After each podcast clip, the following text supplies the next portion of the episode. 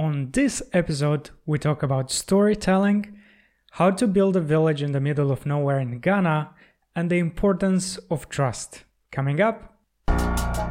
Over the past few years, we keep on hearing that 2020 to 2030 it's a critical decade. Humanity needs to take bold actions to reverse the many unsustainable and unjust practices that brought us here. Actions that ultimately will save our planet. But what is really happening behind these high level statements? What is humanity really doing differently during this decade? Hi, my name is Tudor Tarlev, and I am the host of Action Decade podcast where it is my mission to discover and interview communities that take bold actions on specific, on the ground challenges during this critical decade. From building new sustainable villages, reshaping policy, mobilizing civic society, reinventing education and democracy, experimenting with new economic models, and whatever else in between that could help us restore our chances for a flourishing future. I aim to find and share what works and what doesn't when it comes to collective actions and community building for the greater good. I hope for everyone listening, there's something of value to take out. Enjoy the show! Hey, hey, welcome to episode number one of Action Decade podcast. I'm so happy to kick off the show with an incredible story coming all the way from Ghana. But for now, I would like to take a few moments for some housekeeping items. First, this is a brand new show. So if you find any segment, any part of the interview that is relevant, interesting, I would really appreciate if you can like it, share it, leave a comment, or tag a friend that might find this story relevant. Next, this is intended to be a co creation experiment with people who are listening to the show. So if you have feedback or if you have ideas for show guests, for new topics, please head to askactiondecade.org or .com and you'll find a very simple form where you can submit your questions, ideas, suggestions for the podcast guests, and I'll do my best to ask those questions in the show and eventually email them to you or just post on social media uh, with a tag. So that's it. Now let's kick the show. So, my first guest is Clement Mathomassen, if I say it right. He is an incredible creator, educator, and community builder. Living his childhood on the streets, he got support himself to get an education, to eventually become a teacher in a technology college. And he always dreamt of ways to pay it back, to share. He's, he's a humble, grateful human being with a big dream. And without further ado, I would love to actually invite him to, to share his story and to tell you more about the Dreamyville, what made him start and build a village and a community that is flourishing today. Enjoy. Clement Mathomassen, welcome to the show. Thank you for spending your weekend time for the first episode of uh, Action Decade podcast. How are you doing today? I'm doing very well. I'm honored to be with you. Awesome. It's it's a pleasure to listen to your story and to share it with the wider community. And for the beginning of this episode, we're going to play a game which is five in five, five questions in yes. five minutes to get a feeling of the story and, and hopefully to inspire people to listen to the rest of the interview. So, question number one What is exactly Dreamyville and um, what excites you about building this project? Dreamyville is a home for young people to come and uh, find inspiration. Um, basically, it's a place for them to come and dream. So, so you build this from scratch, basically, in in, in an yes. empty place in Ghana. Yes. What what kind of story or struggle inspired you to build a village? Yeah, so from the age of six, I I was basically I was on the street, and um, I just wanted a place that I could find as my uh, you know my home to to be able to make a living. And I couldn't find this, so I grew up on the street, and the street taught me a lot. So I wanted to provide the opportunities for others just like me to be able to have their basics met and their choice to be able to dream bigger.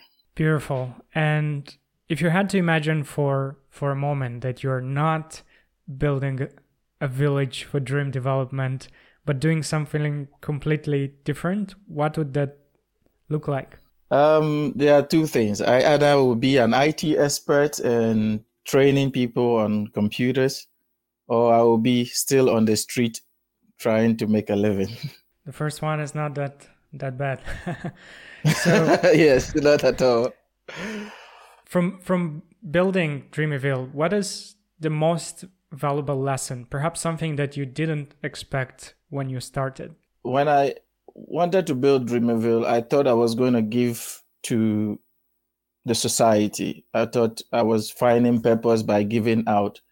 But in the process, I earned gained so much.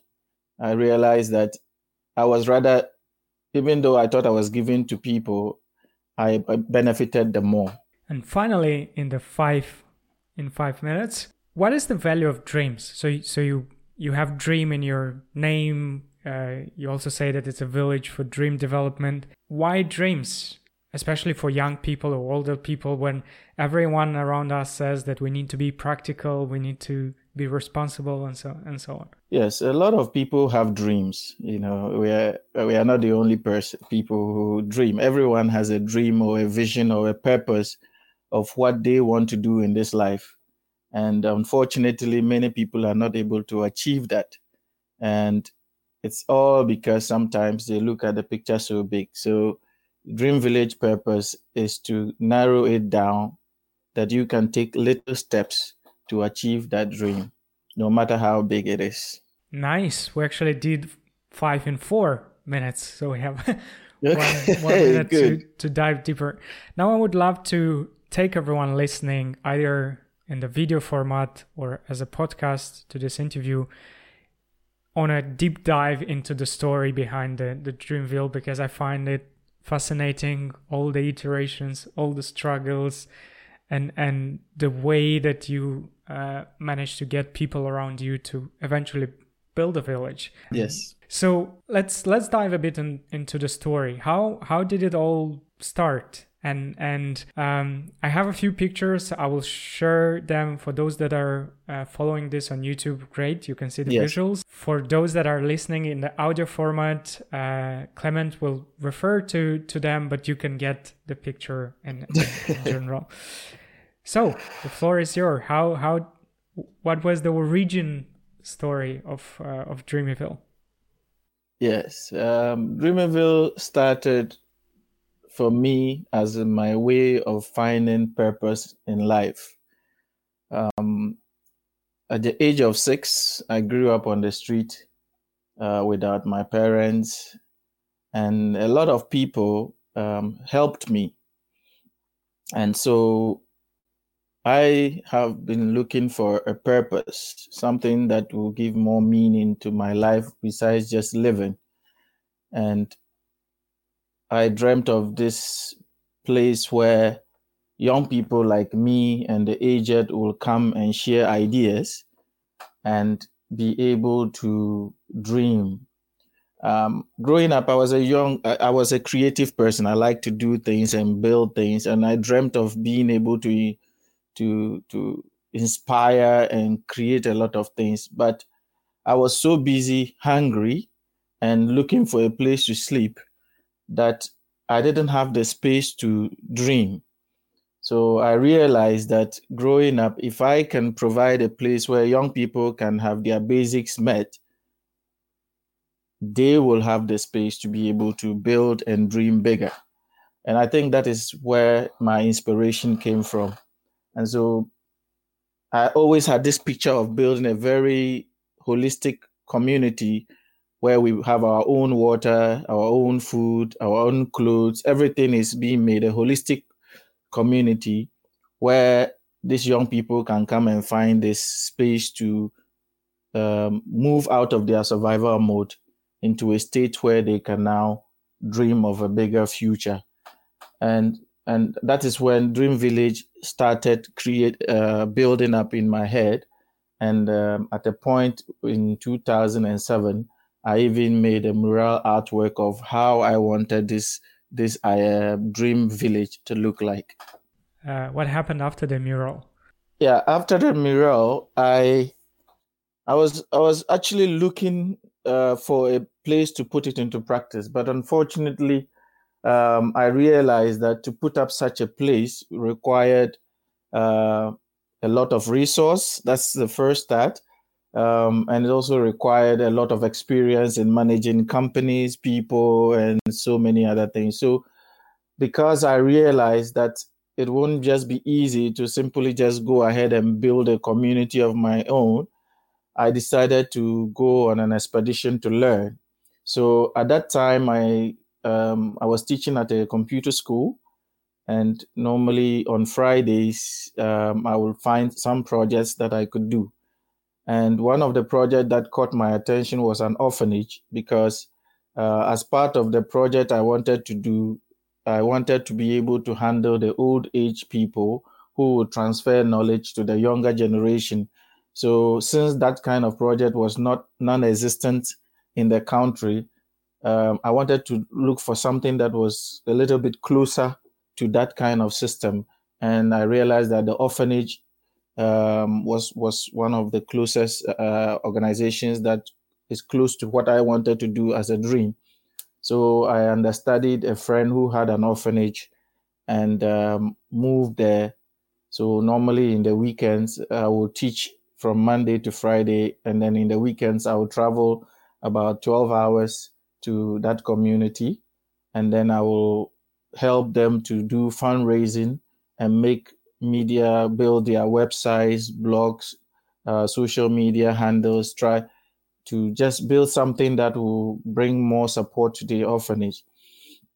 Uh, after some time uh, of helping the orphanage, um, I I met my wife through that to the, to that to, to the orphanage. Uh, she was then a medical uh, student, and um, we decided that we wanted to full time find a way to help the orphanage. And so basically, I quit my job in Tamale. Uh, I moved to Damongo, which is where the orphanage is. And I started to actively and full time help the orphanage um, as an administrator. So I did this for uh, almost two years. And then um, before my wife joined me in uh, Ghana. And um, basically, she couldn't find a job in that community. So we had to move out but then we kept supporting the orphanage from a distance. Now, during that process, I wanted to also see okay, now I've gathered a bit of experience, so let me see if I can try this uh, dream village idea that I had. And so I got some piece of land and I started building some structures with local materials, trying to uh, get this this project started. Unfortunately, because my had, wife had a job at a different location and I had to move in between the the locations, um, this the project failed. And then I had to think about other alternatives to be able to still give back to the community. So I thought about two projects. That was one was providing basic reading and writing skills to young people and from the lessons I've learned from the orphanage, I realized that putting children in a one box or location where in the vacation you see all the other kids going home and these children are stuck to one place wasn't a good thing. So that for me, I didn't want to support the orphanage system, but I wanted to provide a method where we can still support destitute and underprivileged children in the communities but this time not bring them to one place, but then put them out in communities and let people adopt them, whilst our organization find the support and the materials to care for their school, their health, their education, you know, all those kind of extra things that um, will make them able to thrive in a community. So I did this for quite some time, and then uh, we did several projects. Uh, at the end, we had more than uh, 400 children within our project at that time to just provide basic reading and nutritional support to these children. And I, it was really, really an eye-opening moment because um, I find so much joy, especially when you go to this community and you see the smiles on the faces of these children whom you think you're just you are coming to help, but you get so much back in terms of warmth and joy and happiness. Uh, it, it, it really uh, transformed my life in how I viewed uh, life as a as a whole. So moving from there, um, I, I I kind of wanted to continue on that path. So uh, I was doing a lot of other things, just trying to uh, make a living and to support society. And uh, one time I had gone to do some work and made some money and was on the way um, going back to, to, to, to Tamale, where my family is. And then I stopped by a community where my one of my cousins was a chief there. So I just stopped to say hello. Now, when I stopped as a curious person, I just wanted to find out what is in the area, what is available there, and what are the possibilities there. So I took my phone and was just taking a shot and then making a walk around the community. And I saw one girl coming out of like a forest. So I, I was I, I was right on time capturing this young girl. And then she tripped on a stone and fell. So I thought maybe I had caused a distraction for her to fall. So I was a little bit worried. So I went to to try to help her to get up, and I asked her, uh, "Where is she coming from? She where did she get the water?" And then she said she had to go back. Now, one of the things that um, inspired me that moment is that I felt I had distracted this young girl from from carrying the water and that she fell down but the speed at which she got up and the energy she used going back to get the water. She wasn't she didn't spend time to cry and mourn about having the pour the water away. She just got up with some joy and then she was running back. And so i followed her to where she got the water. And that is where i realized that you know we a lot of people are, are, are not appreciative of what privileges they have. Um, the community uh, place of water, getting their drinking water, was so dirty that it was impossible to even imagine it. So I, I thought, okay, maybe I'm not going to allow this girl, this such a passionate young girl, um, with the potential, this girl can do wonderful things because she's resilient. And so I thought, let me provide some solutions. So I gathered every little bit of money I had with me, and then I brought in some machines to drill a borehole in the community, and um, and that is how the I started making impact. So basically, we brought in the first borehole uh, to the community, and you know when when the borehole came, we didn't have electricity at the area, so as a result, we had to use the generator to pump the water. Now, with a, com- a community of about 700 people, um, of using 10,000 liter um, uh, uh, tanks, um, when you pump the water in the morning, by the time the all of them will get water, then there's daybreak. Most of the kids that come to get the water will go to school late because there's no enough uh, pumping stations and they will have long, long queues just to get water. Uh, and one of the problems I identified was that we were pumping the water in the morning. So, and I asked this, the team that was helping me, why not we pump the water throughout the night? And then um, in the morning, the tanks are full for the community to fetch. Now, of course, it's easier to said than done. So even though I said it, they didn't do it. And so at one time I decided, okay, let me let me set the example for them to see that it actually can work if they spend the night to pump the water and in the morning the the, the community can get the water. So one time I spent about a whole week uh, pumping the water for for the community. So I will come in the night. I will I will sleep at the pumping station and pump the water, and the community will come in the morning to take the water away, just to try to set an example that it is possible to serve the whole community uh, with this system if they would just do it right. Um, in the process, I attracted a long, lot of young people. You know, a lot of young people uh, were thinking, okay, you are from the city, uh, you have basically everything you want in the city. We are admiring and wishing to get the opportunity to go to the city, and here you are coming to our level, and not just that, putting your own comfort aside and spending the night uh, pumping water for a community, and this was all done for free. So it so, really uh, started at, drawing attention to. to at, at to, this to point, I'm I'm wondering. So so you have a wife in the city. at yes. the same time, you go work somewhere, earn money. Yeah. Stop on the way home, and actually invest what you earn into helping this local community. Yeah, while, well, while sleeping there during the night to pump water. Yeah. What what what was going on for your head? Why why did you do it? Um, the fact is that people gave up a lot. Growing up on the street, there's one thing that if there's anything you will learn is that do not be ungrateful. That is the one thing that you learn if you grow up on the street. Now, once other people have helped me throughout my life, you know, getting education, getting support to even help. There are moments where I, I felt so sick and paralyzed, and just people came to help me.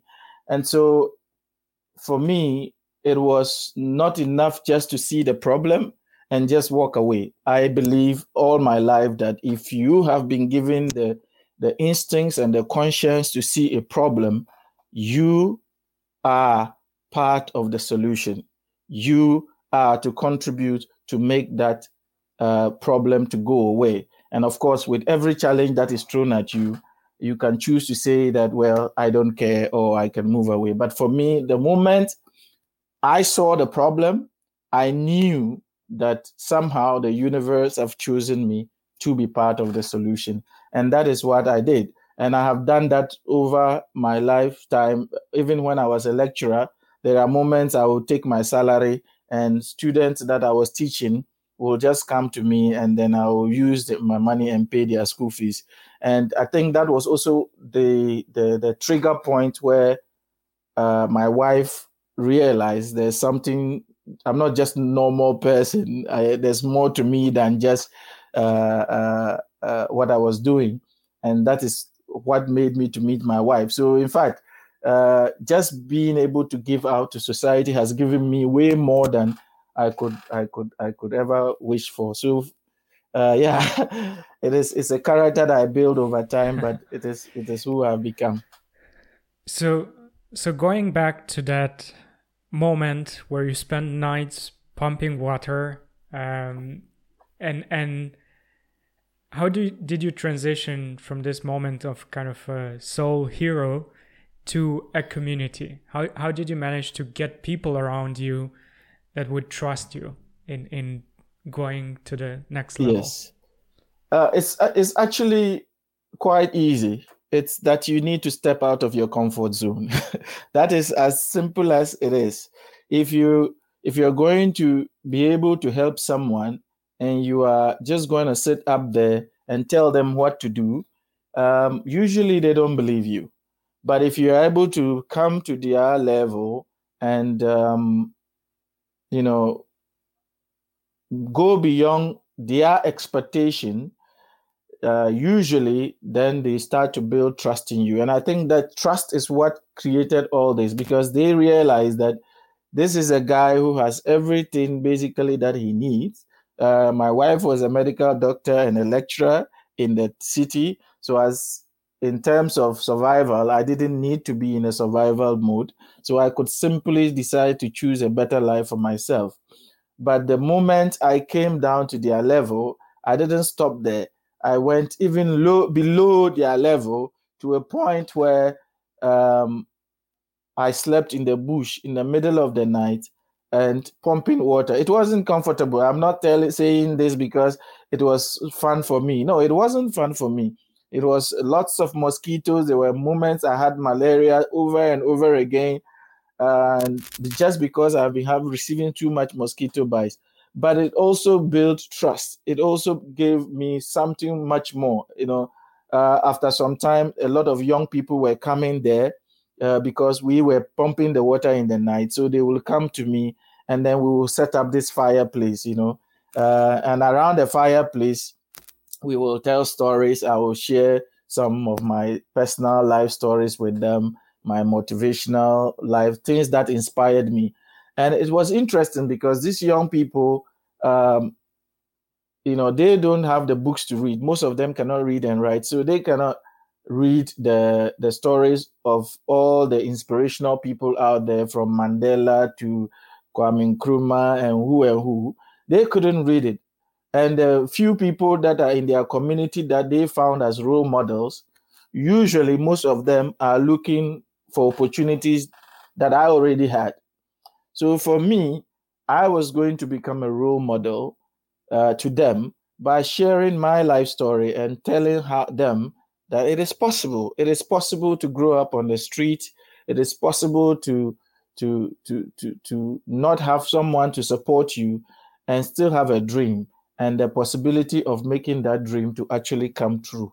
So um, for me, that was the the turning point where I started sharing my life story with them, and that brought more and more young people closer because they could see themselves in me and my stories reflected them and my my my my my scars my scars were evident of all the troubles I had gone through. So it was easy to show them. It wasn't like somebody writing in a book or telling them a story or something. I had the evidence of all that I went through and the places that I, they know I shared the stories with them.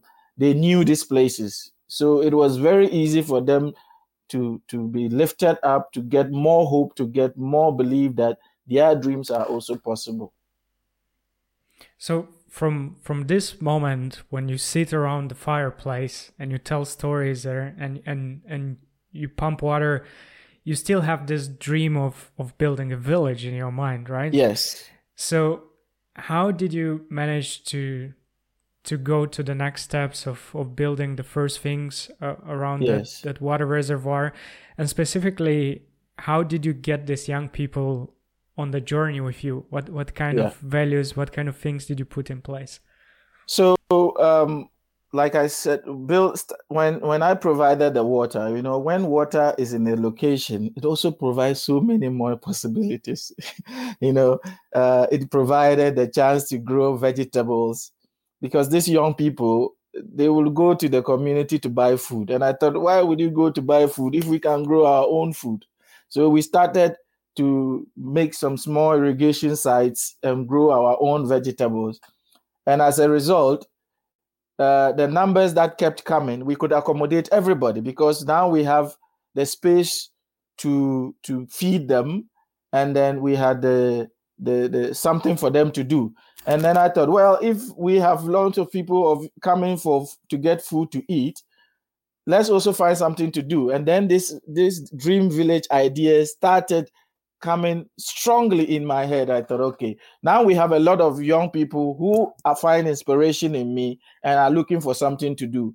I feed them, uh, I provide some basic needs for them, and now we have a lot of farm hands. So why don't we use that hands uh, that labor to do something because then they can also feel fulfilled that they are not just coming to me to get food to eat, but they are coming to also be able to help in doing something.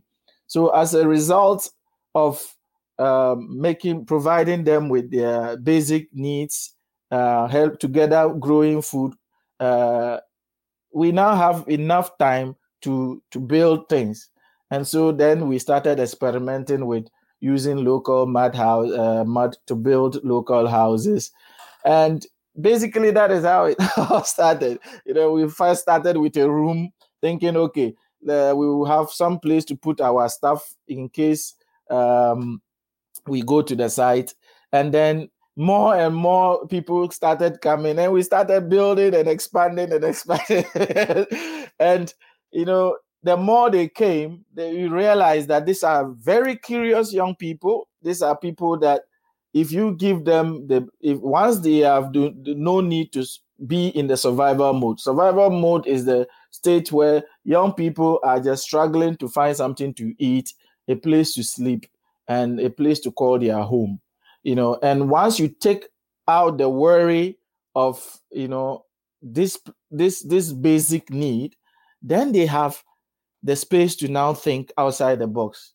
You know, but until you do that, they are in a survival mode, and some of them will go into different vices stealing and doing other things. But once they know that, look, I don't have to worry about what to eat at the end of the day, then they have the space to dream. And if you look at the building, some of them were doing artwork, some of them were doing carpentry, some of them were doing uh, mason work, and you know, and we they started coming with ideas. So Dream Village over the speed when we, we started in uh, in 2007 and within 2000 and uh, 2020 we uh, 20, uh, from 2017 to 20, 2020 we had expanded our building structures to nubian vault structures uh, building dryers uh, and started going innovative ideas. And in fact it got to a point uh, we start young ladies started coming young people started coming for training uh, so we gave them training on agriculture on value addition, product value addition, tractor mechanization, and even move, moved from there to computers, giving them computer lessons, um, innovative ideas, started you know giving them the tools to build uh, things that were in their head. So it was very interesting that once you provide the basics and people do not have to worry about the basic, they now have the room to dream and dream bigger. And you know, and from there, like some of them will come, sir, can you give me something? I want to be able to make a like a signboard with the name Dream Village on it. Like, why not? Let's give it a try. And they come, some people come, sir, can you give me uh, some materials that I can build uh, a, a tree house? Uh, you know, then they come up with all kinds of ideas, and you realize that these people are not dumb. They are they are smart young people but they just got lost in the process of trying to find the basics uh, to survive. And for me, that was an inspirational point that I realized if I could provide more rooms, more space for these young people to come and have their basics met, we can develop unimaginable possibilities. Beautiful. You already shared so many lessons uh, that are valuable, but I'm wondering for you personally, what is the one thing that you'll learn in the process that you didn't expect when you started? Uh, for me, the the most part of it, the lessons that I learned in, is that continue to do what you love. It may not pay you now, but someday eventually it will pay. Because when I started Dream Village, it was just giving, consistent releasing of funds and resources. And it even gets to a time it was so difficult because I was out of cash. And these young people will come and encourage you, say, You are doing a good job, let's continue. And they will push you forward. And as time goes on, you realize other people see what you are doing, they understand what you are doing, and they, they, they see you trying, and then they come in to help. Uh, and, and so for me, I realized that eh, there's no dream that, that is ever too small because once you put your heart to it and you start to make little little steps no matter how small they are just little steps because right now when you go to dream village the mud houses that we initially started are not what is there. It has met, you know changed to very complex structures now, now that's uh, you know because people are now thinking out of the box and doing all kinds of innovations and uh, think you know and i was in i couldn't foresee this you know, I couldn't foresee that possibility. It was just for me, let me try something small, no matter how it is. Let's try something. And then by giving out, I began to receive so much more. Because right now, a lot of people call me the expert of uh, developing sustainable communities but uh, I didn't start and I guess as an expert or anything. In fact, I don't even feel like one. But just the the, the constant um, quest of trying, and then you realize that you are building a track record, and that has that that that has brought a lot of people in my pathway, and especially like the Herman Katzi, uh, uh, Herman and Katzi from the Dream Academy they, they they they just they found my project and they spoke to people about it. And uh, and they're like this let's go and find this crazy young man in the middle of nowhere transforming lives. And the story just started blowing out you know. You know we moved from just having uh, young ghanaians coming to this place to people coming all over the world from Austria, from Belgium, from Germany, from where all coming to this place to find inspiration and to also just share the ideas. So, um, what started initially as me just doing my own things, because I took the steps, it transformed and started growing bigger and bigger. And so it gave me the, the mindset that never limit your dreams. Just try in whatever steps you can to move forward and other people will see the light in you when you do not give up because for me i mean i started this dream way back in 2004 four it didn't work then 2000 and, and 2007 i drew it on a wall and uh, all the way to 2017 before it started to look like something tangible so if i was just uh, looking for the money or things, I would have given up long time. But uh, I think once you believe in the dream, don't give up. Keep on going. So keep going. About this, what is your dream for the next stage of Dreamiville? What do you want to do out? My my my dream is to really bring Dream Village to a standard self-sustaining community. You know, we we want to be able to provide our own water our own electricity, our grow our own food, organic food, because uh, we want to be able to provide uh, a place of comfort for people who want to dream, you know, and make it into like a vocational training center, stroke recreational center, stroke just a place for people who want to dream. If you want to build a satellite and you want the space to do it, we invite you to come if you want to build a yacht, we have water sources around us. Come, we will build it. And so for me, it is just a place for people who want to dream to come together. And by sharing your ideas and brainstorming, you realize that your idea is actually not as crazy as you thought. There might be other people who think, okay, maybe let's put the pieces together. And so it's just going to be a community of dreamers all thinking and working and thriving together. So, talking about a community and people coming together to, to dream and, and keep on going, how can people listening or watching this interview support you and, and your dream?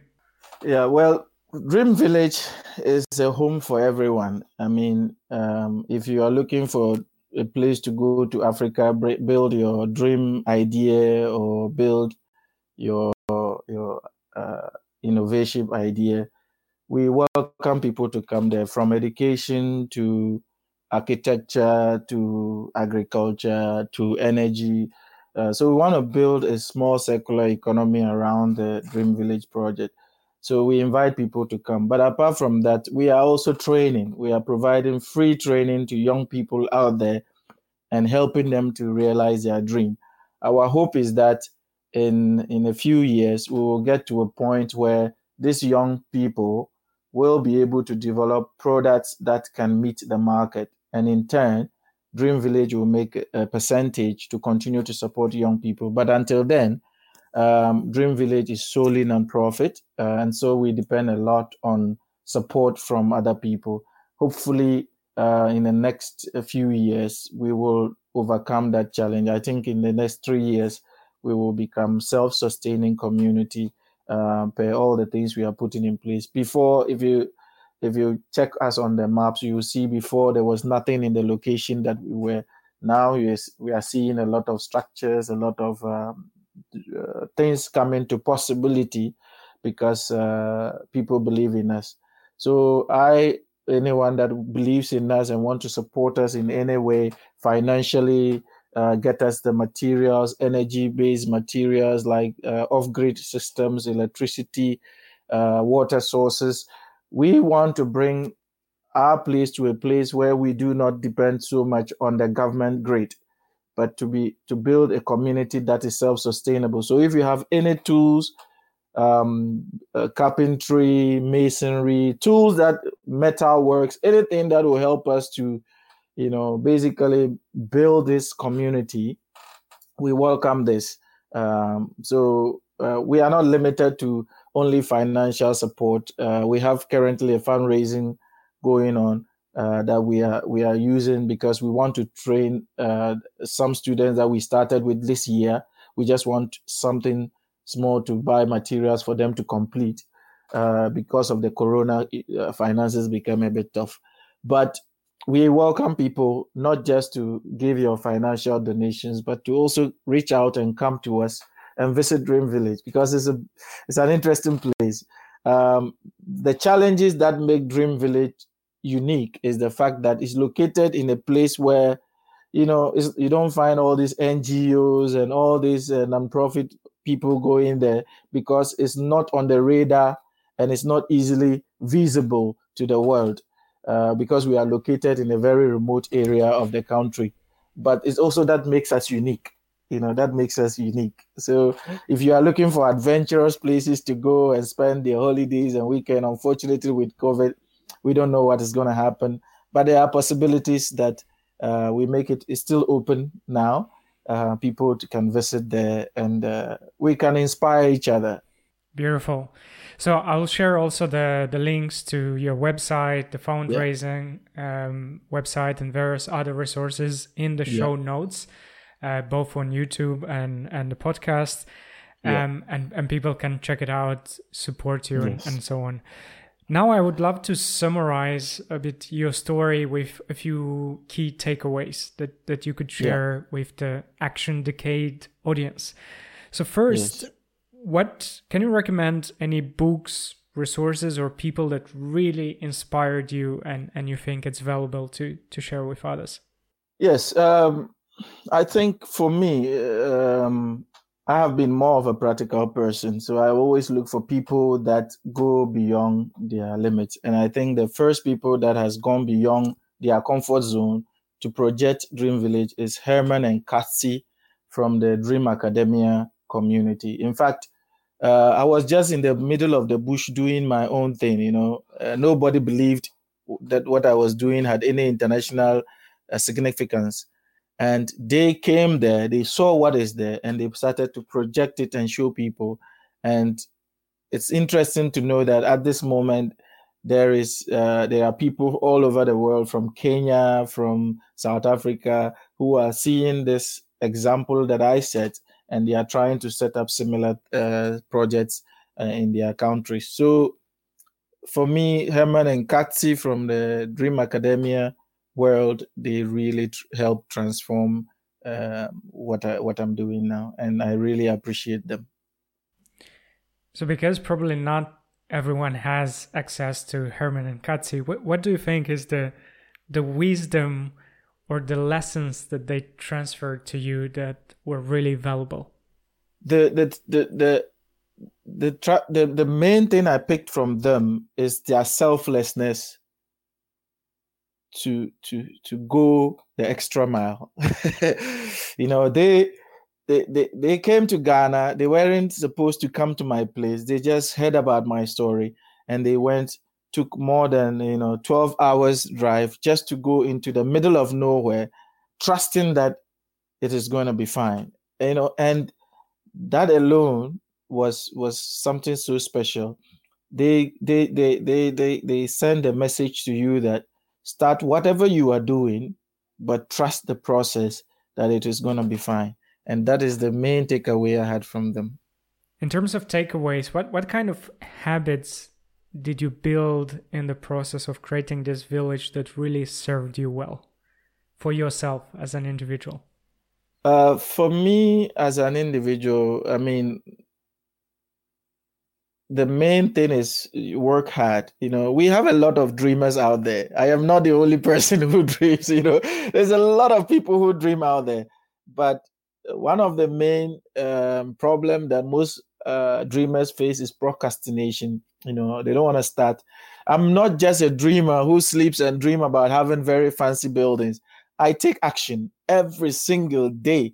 I wake up, I take a step towards my dream. If I, for three days, I have not moved towards my dream, I know that I'm in the wrong environment. So every single day, you take a step towards your dream, even if people do not believe what it, it is. Just take the step. Just take the step. And that for me is very valuable. Working with this community people have taught me that. In fact, their life is an indication that taking the step, no matter how small, can transform your your your life. You know, Dream Village would not have existed if I wasn't just going to help them. You know, and if I had not taken that step, you know, I wouldn't have even seen the possibilities. When I tried to do it on my own, I failed. But the moment I gave it a step and a, a step of faith and the community trying to help someone else, you realize that my dream rather came true. So for mm. me, that is that, that, take the step. You almost answered the next question, but I will still try. so yeah. So now we are in a decade where everyone says, you know, we either take action and and reverse some of the disastrous things that we do to our environment or economy, yeah. where we'll be really screwed. Yeah. So in, in your experience of, you know, working with a community, doing something very specific on the ground, not, you know, some big words in a big conference, but really working with young people and community. Yeah. What is your perspective on on this idea of, you know, taking action, sustainable development, uh, and and the future in yeah. general? If if you have an open mic and you could send a message to to the humanity, what what would that message be? I think it's individually, let's take a step. Sometimes we feel irrelevant. We feel that our action, if it's just a matter of turning off the tap, you think it's not maybe relevant. You know, um, if it's just a matter of writing a post, sharing someone's post, um, sharing someone's story, you may think it's not relevant. Giving a dollar or five dollars for you may not be relevant, but to another person, it is very crucial. So if you take a step and I take a step and somebody else takes a step, then we are moving towards the right direction. But most often human beings we get a little bit comfortable you know we we so far as it's not affecting us personally we are in our comfort zone. it's okay. Uh, you know, somebody's story. It's it's far away in Africa. They are suffering. Don't worry.